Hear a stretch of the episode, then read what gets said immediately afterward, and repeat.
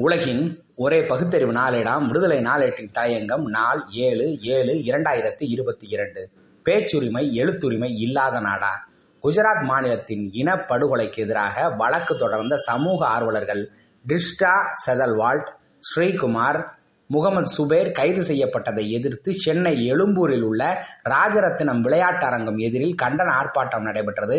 குஜராத் கலவரம் குறித்து தவறான தகவல்களை வெளியிட்டதாக கூறி சமூக ஆர்வலர் டிஸ்டா செதல்வாட் மேனாள் காவல்துறை அதிகாரி ஸ்ரீகுமார் மற்றும் ஆல்ட் நியூஸ் ஊடகத்தின் இணை நிறுவனர் முகமது சுபேரையும் குஜராத் மாநில பயங்கரவாத தடுப்பு படையினர் கைது செய்தனர். இதற்கு கடும் கண்டனம் தெரிவிக்கும் வகையில் மக்கள் சிவில் உரிமை கழகம் அறப்போர் இயக்கம் பாப்புலர் ஃப்ரண்ட் ஆஃப் இந்தியா போன்ற குடிமை சமூக அமைப்புகள் சென்னை ராஜரத்தினம் விளையாட்டு அரங்கிற்கு எதிரில் கண்டன ஆர்ப்பாட்டம் நடத்தினர்.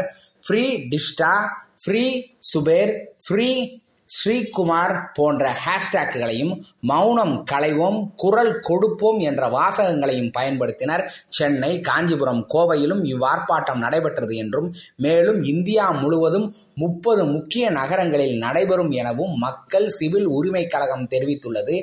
இவ்வார்ப்பாட்டத்தின் போது பொது நலன் கருதி எவ்வித பிரச்சனையும் நேரிடக்கூடாது என்று காவல்துறையினர் குவிக்கப்பட்டிருந்தனர். எழுத்துரிமை பேச்சுரிமை கண்ணோட்டத்தில் இது மிகவும் முக்கியமானது. குஜராத் கலவரம் என்பது வரலாற்றில் மிக பெரிய கருப்பு அத்தியாயம். விறகு கட்டைகளை கட்டி அடுப்பில் எரிப்பது போல ஒரு குடும்பத்தினரையே எரிக்கப்பட்டுள்ளனர். அதுதான் பெஸ்ட் பேக்கரி படுகொலை நிறைமாத கர்ப்பிணியை பெண்ணின் குடலை கிழித்து அந்த சிசுவினை நெருப்பில் எரியூட்டி கூத்தாடிய கொடூரத்தை நினைத்தே பார்க்க முடியவில்லை.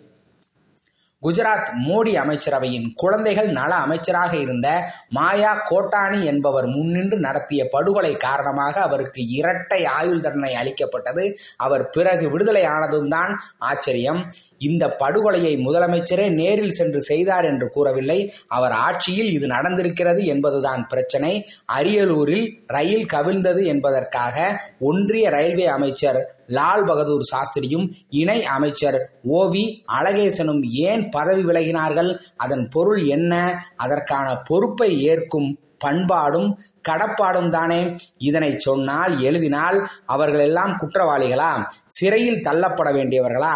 அவர்களை உடனே கைது செய்ய வேண்டியது அவசியமும் கட்டாயமும் ஆகும். பேச்சுரிமை எழுத்துரிமை இல்லாத நாடு பாசிசம் ஆட்சி செய்யும் நாடே. நன்றி வணக்கம்.